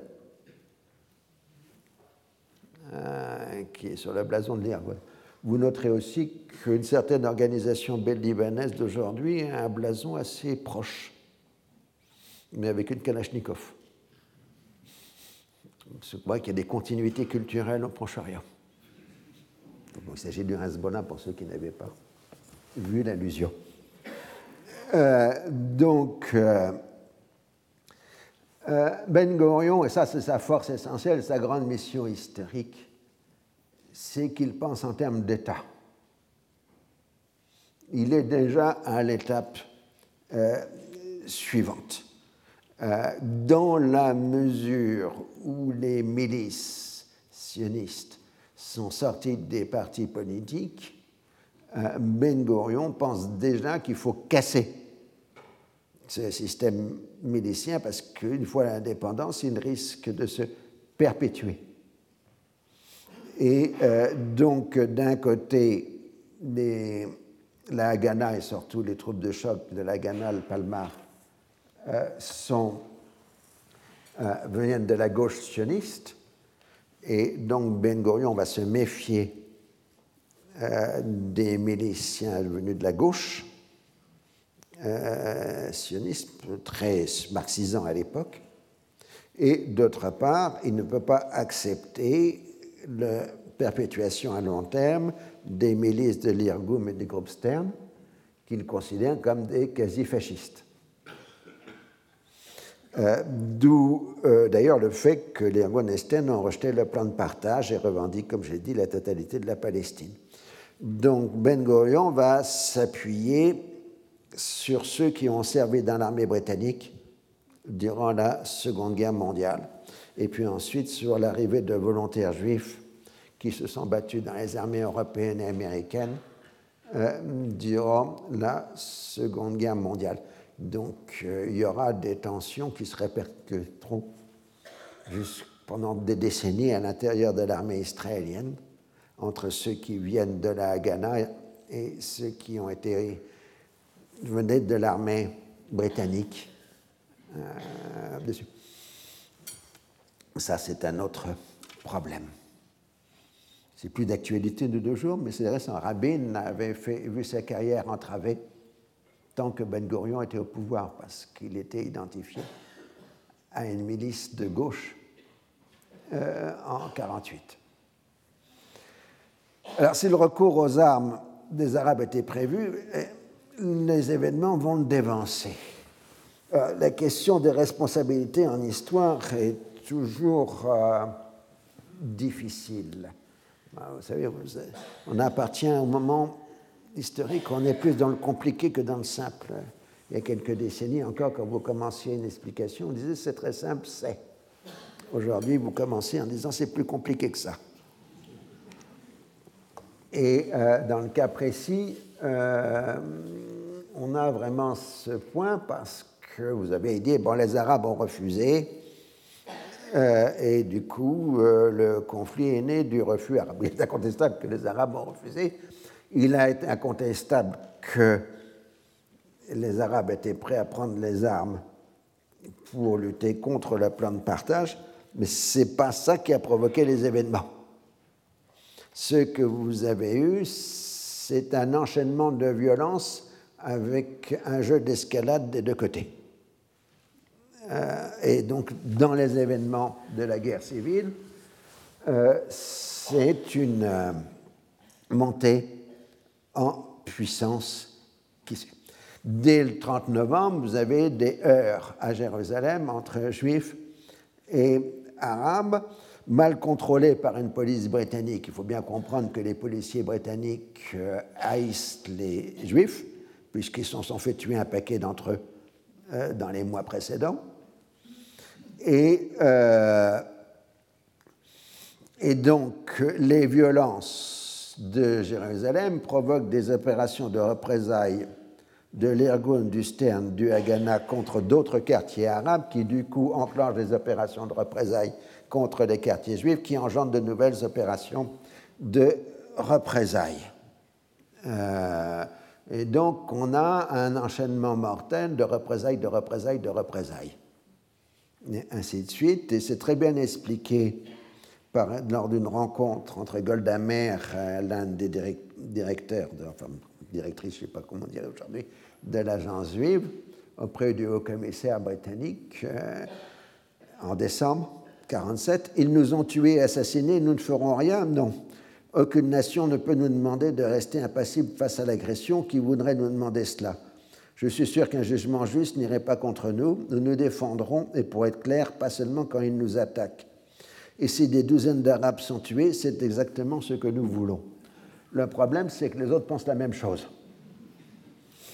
Euh, donc, on a entre le 30 novembre et le 31 décembre 1947 450 morts, dont 204 juifs, 208 arabes et 17 britanniques les Britanniques est généralement tués par des, enfin, par des Juifs et non pas par des Arabes. À partir du 11 décembre, euh, l'Irgun et le Stern multiplient les attaques contre la population civile en utilisant des voitures piégées ou des mitraillages de rue, tandis que le 11 décembre, les Britanniques annoncent la fin du mandat pour le 15 mai et leurs forces maintiendront l'ordre seulement là où elles sont stationnées.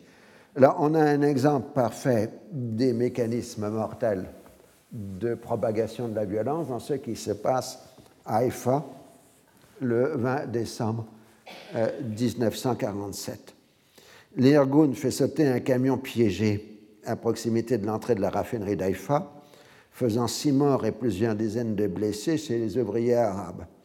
Les Arabes les ouvriers arabes, pris de fureur, attaquent les ouvriers, juifs et en tuent 39. La Ghana lance immédiatement des opérations de représailles contre les villages dont une partie des ouvriers arabes sont originaires, faisant 76 morts. Donc vous voyez les enchaînements successifs de violences qui s'engendrent les unes aux autres. Et donc, des deux côtés, on utilise la voiture piégée, le camion piégé. Là, c'est l'attentat à Jérusalem de la rue Ben Yehuda, donc en quartier juif, le 22 février 1947. Euh, Alors, pour ceux qui ont connu ce qu'on a appelé les premières rondes de la guerre civile libanaise de 75-76, c'est exactement le même mécanisme qui se produit en Palestine à partir du 30 novembre 1947, c'est-à-dire que vous avez des zones de violence qui font basculer à chaque. On disait des rondes. À, chaque tour, si vous voulez, une zone nouvelle de violence euh, apparaissait. les, les, violences s'élargissaient géographiquement et touchaient des zones qui, euh, dans les épisodes précédents, n'étaient pas atteintes. Et c'est exactement ce qui se passe en décembre et janvier 40, euh, décembre 47, janvier 48, en Palestine, c'est la propagation de la violence et à un niveau totalement locale. Alors, pour Bevin, bah, il a été évidemment pris au dépourvu par le vote de l'ONU parce qu'il ne pensait pas qu'il y aurait la majorité des deux tiers. Et pour lui, l'État arabe n'est pas possible à cause de Rajamin al-Husseini. Donc le problème de la politique britannique, ce sera de quitter la Palestine avec le moins de dégâts possible pour eux. Il faut évacuer 100 000 soldats et fonctionnaires, plus euh, faire semblant de ne pas s'immiscer dans les affaires intérieures pour ne pas choquer les l'ONU et les Américains, tout en faisant comprendre à Abdallah qu'il serait souhaitable qu'il s'empare de la partie arabe. Euh, quand les Anglais essayent d'être un peu compliqués, euh, ils sont très forts pour ça. Alors, euh, donc, Abdallah reçoit, mais il essaie de comprendre le message que les Britanniques lui envoient, parce qu'on ne lui dit pas vas-y franchement. On utilise des formules un peu compliquées pour le faire comprendre qu'il serait bien que, il pourrait penser que. Euh, alors, à partir de janvier 48, la guerre prend son caractère définitif. D'abord parce qu'elle s'étend maintenant à l'ensemble des territoires du mandat et que euh, chaque place organise ses propres forces. Euh, spontanément, des milices arabes euh, émergent des villes et des villages. D'abord pour se protéger et ensuite éventuellement pour attaquer.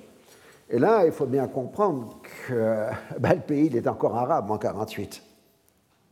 C'est-à-dire euh, que les implantations sionistes sont des archipels de lieux dans une mer arabe. À partir du moment où chaque agglomération arabe dispose de sa propre milice pour se défendre, elle coupe les communications entre les implantations juives. Euh, et euh, donc, vous avez une guerre de communication, des longues voies de communication qui va se développer à partir de janvier 1947. Et dans les villes, quand il y a des populations mixtes, bah, chacun s'envoie des voitures piégées euh, chez l'autre, ce qui évidemment ne ramène pas de bonnes relations de cordialité. Alors, euh, à New York, la commission de l'ONU, elle, elle, est en train de réfléchir à la constitution d'une Palestine, enfin des deux États, et elles se rendent compte qu'un peu tard, qu'il faudrait d'abord qu'il y ait un pays à accéder parce que le pays est en train de glisser euh, de la violence. Alors on dit, gentiment, les gens de l'ONU demandent, euh, on ne pourrait pas envoyer des forces armées rétablir l'ordre Et les Américains et les Anglais disent, vous êtes fous, il n'en est absolument pas question. Ce que font les Américains le 5 décembre 1947, c'est d'imposer un embargo de l'armement à l'ensemble du Proche-Orient, chacune des parties se trouvant euh, visée. Euh, les Britanniques essayent de résister aux pressions américaines parce qu'ils veulent bien livrer des armes aux pays qui sont quand même liés par traité avec elles. Mais euh, les, mais les Américains font pression, et encore une fois, l'économie britannique est dans un tel état, enfin les finances surtout britanniques sont dans un tel état, qu'elle ne survit que par des prêts américains qui sont régulièrement renouvelés. Donc les Britanniques doivent céder. Donc pas d'armes américaines, pas d'armes britanniques à destination euh, du Proche-Orient. Kenan à Washington, lui, est très inquiet parce qu'à force de se massacrer à la raffinerie d'Haïfa, elle est en train d'arrêter de fonctionner. Or, toute la stratégie du plan Marshall repose, enfin, une partie de la stratégie du plan Marshall repose sur euh, l'importation massive de pétrole arabe, et en particulier celui qui est livré par le léoduc de l'IPC, euh, donc de l'Iran qui arrive à Haïfa. compte tenu que le pétrole saoudien n'arrive pas encore euh, à la Méditerranée, puisque la TAP Line ne sera construite qu'au début des années 50. Je dis oléoduc, bien que je sais qu'un homme politique français, pour faire plus anti-impérialiste, utilise encore pipeline. Euh, mais bon, moi je me tiens au langage de l'Académie. Euh, donc, euh, on a déjà une répercussion en Europe sur les approvisionnements pétroliers de l'Europe. J'avais dit pour une formule brutale une fois que la reconstruction économique de l'Europe s'était fait sur le pétrole arabe et les ouvriers émigrés. Euh, c'est un raccourci, mais ce n'est pas si faux que ça. Euh, les Britanniques, eux, sont catastrophés parce que l'arrêt de la raffinerie d'Haïfa, c'est une perte en devise considérable pour l'économie euh, britannique. Alors, on espère enfin, à Washington, on commence à s'inquiéter. Euh, le département d'État dit euh, le partage, c'est pas possible. Il faut remettre une tutelle internationale sur la Palestine pour calmer les gens avant de retrouver une solution définitive. Et donc, le 24 février 1948, euh, Marshall reçoit instruction, enfin, autorisation plutôt qu'instruction de Truman de considérer s'il n'est pas possible de remettre la Palestine sous tutelle. Ce qui fait que vous allez avoir par cette action une accélération des violences, parce que l'agence juive euh, veut absolument empêcher euh, la mise sous tutelle, parce que ce serait la fin de la constitution de l'État juif, et donc il lui faut créer le maximum de faits accomplis euh, avant le vote d'une remise sous euh, tutelle. Alors, dans les discussions, je rappellerai simplement la déclaration d'Alexandre Parodi, parce qu'elle va marquer les termes euh, d'un débat qui porte encore jusqu'à aujourd'hui. Ça ne pas dire que j'endosse les positions d'Alexandre Parodi, grand résistant s'il en fut, et grand juriste, mais parce que ça marque exactement dès 1948 ce qui se dit encore aujourd'hui. La révolte ouverte contre une recommandation de l'Assemblée est un acte d'une autre portée que la charte n'autorise nulle part, qui est essentiellement contraire à la charte. Bon. L'attitude de la population juive de Palestine et de l'agence juive n'est guère moins décevante. Nous entendrons tous les jours parler d'une guerre de représailles où les meurtres se multiplient. Je suis étonné que l'agence juive n'ait pas mis tous les soins à arrêter des pratiques si voisines du simple assassinat. On vient de nous dire, il est vrai que l'agence juive faisait des efforts en ce sens. Mon étonnement va alors au peu de succès de ces efforts. Les Juifs bénéficient d'un capital de sympathie que l'on valu les crimes monstrueux de l'Allemagne et l'effroyable extermination dont ils ont été victimes. Mais ce capital de sympathie a déjà été compromis et sera de plus en plus si les victimes d'hier prennent alors figure de bourreau. Il va de soi que mes paroles s'appliquent aussi bien aux actes de terrorisme qui se multiplient maintenant du côté arabe. Donc tous ces termes que nous avons aujourd'hui sont déjà exprimés euh, maintenant. Je parle des argumentaires. Hein. Et pas de confusion, je, n'approuve pas nécessairement ce qu'il dit. Parce que j'ai eu quelques injures sur les réseaux sociaux, sur des contenus de mon cours. Euh, alors, le Conseil de sécurité donc, décide finalement des consultations pour éviter et réduire les troubles en Palestine. Et euh, avec éventuellement une proposition, enfin une proposition américaine de passer remise sous tutelle. Mais pour remettre sous tutelle, il faut la convocation d'une Assemblée générale extraordinaire, puisque euh, le Conseil de sécurité n'a pas compétence.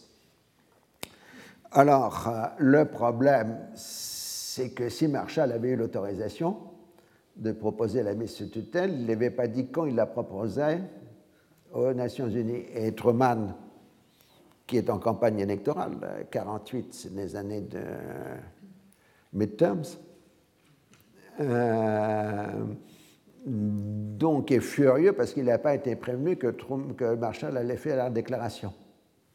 Du coup, il réunit les hommes du président à la Maison Blanche. Euh, Et les hommes du président lui disent que de toute façon, la création de l'État juif s'impose, les Arabes sont dans la dépendance des États-Unis, ils seront bien forcés de s'incliner, ils ne pourront pas se tourner vers les soviétiques du fait de l'archaïsme de leur structure sociale, et ils ont besoin d'Américains pour acheter leur pétrole. L'Arabie saoudite dépend des États-Unis et non le contraire. Alors pour les diplomates, euh, en revanche, ceux du département d'État, l'établissement d'un État juif créera souffrance et fusion de sang et entraînera de graves dommages pour les États-Unis pour un grand nombre d'années. Donc on a dans le débat américain entre les hommes de la Maison-Blanche qui pensent à court terme qu'on peut passer en force parce que les dégâts sont limités, et les hommes du département d'État qui pensent que si on s'engage trop du côté de la création de l'État juif, on va avoir des décennies de conflits devant soi tel débat à Washington au début du printemps 1948. Euh, Alors on transige en disant la tutelle d'abord et ensuite on revient au partage. Alors pour l'agence juive, tout ça c'est une série de complots destinés à empêcher l'émergence de l'État. Euh, et euh, et on a le paradoxe qu'au moment où les Britanniques poussent Abdallah à s'entendre avec les sionistes pour s'emparer de la partie arabe de la Palestine du plan de partage, les sionistes sont absolument convaincus que la Grande-Bretagne fait tout pour s'opposer au partage. Ils n'ont pas compris le sens de la manœuvre euh, britannique. Alors, de toute façon, la mise sous tutelle, c'est une formule magique, euh, parce que ça n'a pas de sens. Euh, c'est pas parce qu'on mettra tutelle des Nations Unies que les choses fonctionneront de nouveau en Palestine, puisque les Britanniques, avec 100 000 soldats, n'arrivent pas à les faire fonctionner. Euh, donc, euh, tout ça, c'est un peu de la fantaisie de diplomate de ce côté-là. Alors, on consulte en effet les chiefs of staff, donc les chefs d'état-major américains, qui répondent qu'au début, il faudrait 104 000 hommes pour établir le plan de partage. Soldats, hein? Et euh, bon, il faudrait que ce soit les Anglais qui les fournissent parce que l'armée américaine n'a pas les ressources humaines nécessaires. Euh, tandis que les Britanniques disent de toute façon l'État juif, il est de fait là parce que les sionistes ont des moyens militaires bien plus importants que les Arabes et donc euh, ils ils pourront passer en force. Alors, c'est presque là que je vais m'arrêter, juste euh, deux points, euh, qui est que pour le mécanisme des événements plus qu'autre chose, puisque vous avez les deux livres dont je vous parle pour euh, étancher votre curiosité, la guerre des communications va engendrer le premier exode palestinien. Euh, parce que si on prend l'image euh, que les implantations juives sont des îles et que la mer est arabe, ah ben pour que les Israéliens, les futurs Israéliens puissent tenir, il faut vider la mer. Mais ils ne peuvent pas le faire tant que les Britanniques sont là.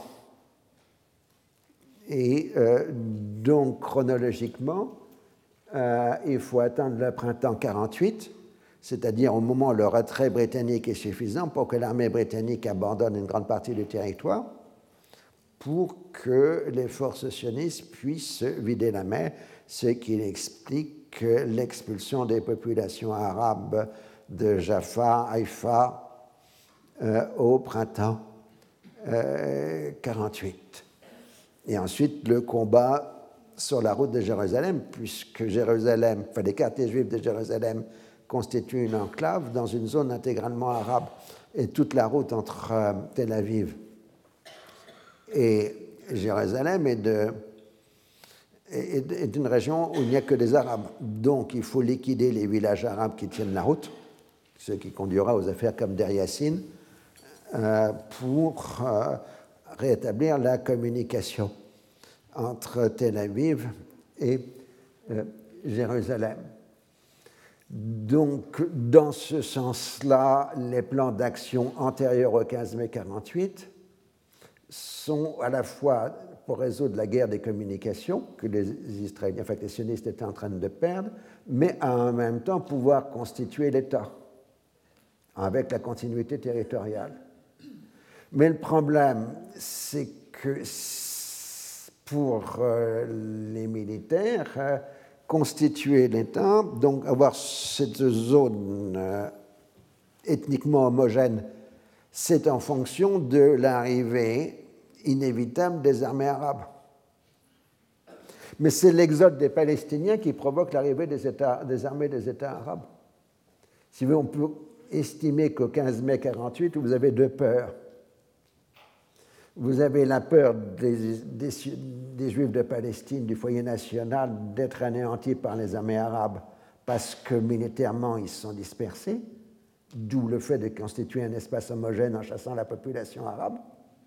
Mais c'est en chassant la population arabe qu'on force les États arabes à intervenir militairement en Palestine le 15 mai. Euh, et donc l'un engendre euh, l'autre. Euh, le second point, parce qu'il euh, faut encore y revenir euh, sur le point. On pourra discuter éternellement euh, des conditions de l'exode des Palestiniens, compte tenu qu'elles s'opèrent sur trois ans, entre 47-48 jusqu'au début de 1950. Les dernières expulsions ont lieu au début de 1950. Donc vous avez des tas de situations différentes. Et vous n'avez pas d'ordre unique d'expulsion, vous avez à chaque fois des affaires qui ont lieu dans des contextes militaires différents, avec une augmentation des expulsions à faire à mesure que les victoires israéliennes deviennent de plus en plus définitives. Mais s'il n'y a pas d'ordre unique d'expulsion, il y a un ordre unique d'interdiction du retour. Et euh, le débat s'enlise toujours sur les conditions du départ, alors que le vrai problème, c'est de retour. Euh, que des populations fuient des combats, c'est d'une banalité affligeante. La France de mai-juin 40 l'a connu. Des millions de Français ont été sur les routes de l'Exode.